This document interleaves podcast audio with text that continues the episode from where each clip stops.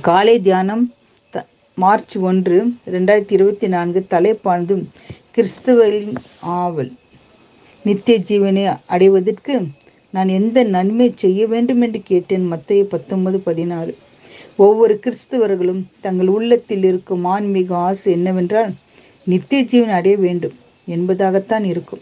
அதுபோல ஒருமுறை இயேசு யூதாவில் எல்லைகளில் வழியா போகையில் ஒரு வாலிபன் ஓடி வந்து அவருக்கு முன்பாக முழங்கால் படியிட்டு நல்ல போதகரே நித்திய ஜீவனை அடைவதற்கு நான் எந்த நன்மை செய்ய வேண்டும் என்று கேட்டான். அவன் முழங்கால் படியிட்டு கேட்ட விதத்தில் தாழ்மையோடும் உண்மையான வாஞ்சியோடும் கேட்பதையும் பார்க்க முடியும். அவன் கேள்விக்கு இயேசுவும் கற்பனைகள் அறிந்திருக்கிறாயோ? அவைகள் கைக்கொள் என்று கூறினான்.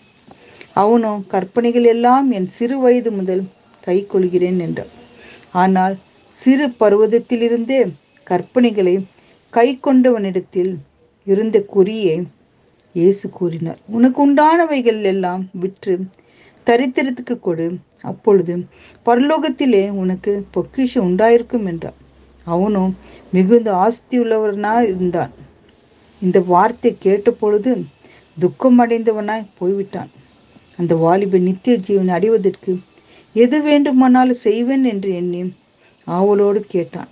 ஆனால் இயேசு செய்ய சொன்ன தியாக செயல்கள் மிகுந்த ஆஸ்தியுள்ளனாய் இருந்தபடியால் இந்த வார்த்தையை கேட்ட பொழுது துக்கமடைவனாய் போய்விட்டான். இந்த சம்பவத்தில் வழியாய் தேவன் கடைசி காலத்தில் வாழ்கிற நமக்கு மேலான பாடத்தை கற்பிக்க விரும்புகிறார்.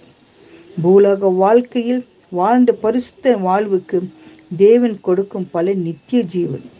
நித்திய ஜீவனை விரும்பி வாழ்கிற ஒவ்வொருவரும் முதலாவது உலகில் இயேசுவை போல் வாழ வேண்டும். இயேசு நன்மை செய்கிறவராய் சுற்றி திரிந்து போல அவரை பின்பற்றும் கிறிஸ்தவர்கள் நன்மை செய்கிறவர்களாய் அவரை பிரதிபலிக்கிறவர்களாய் மாற வேண்டும். அந்த வாலிபனுக்கு நித்திய ஜீவன் அடைய ஆவல் இருந்தது. ஆனால் கிறிஸ்துவை போல நன்மை செய்ய அவரே போல வாழ விருப்பமில்லை. நாம் நம்முடைய ஆன்மீக ஆசைகளை முதன்மையாக பார்ப்பதற்கு பதிலாக இயேசுவை போல் நன்மை செய்ய பரிசுத்தமாய் வாழ பழக வேண்டும். கிறிஸ்துவுக்குள் வாழ ஆவல் கொள்வோம். தேவன் தாமே நம் ஒவ்வொருவருக்கும் இயேசுவை போல் வாழ உதவி செய்வாராக. ஆமீன் ராஜா. இந்த நேரத்தில் அப்பா உம்மை போல கர்த்தாவி நாங்கள் நன்மை செய்கிற பிள்ளைகளாக காணப்பட வேண்டும் அப்பா. நீர் கொடுத்த வருமானத்தின் அளப்பா?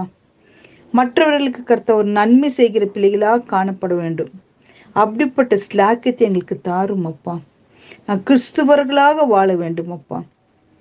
வாசிக்கிற பிள்ளைகளுக்கும் அப்படிப்பட்ட ஸ்லாக்கியத்தை தந்து நன்மை உள்ள பிள்ளைகளாக காணப்பட கிருபை தார வேண்டும் என்றும் ஜெபிக்கிறோம் பிதாவே ஆமேன்.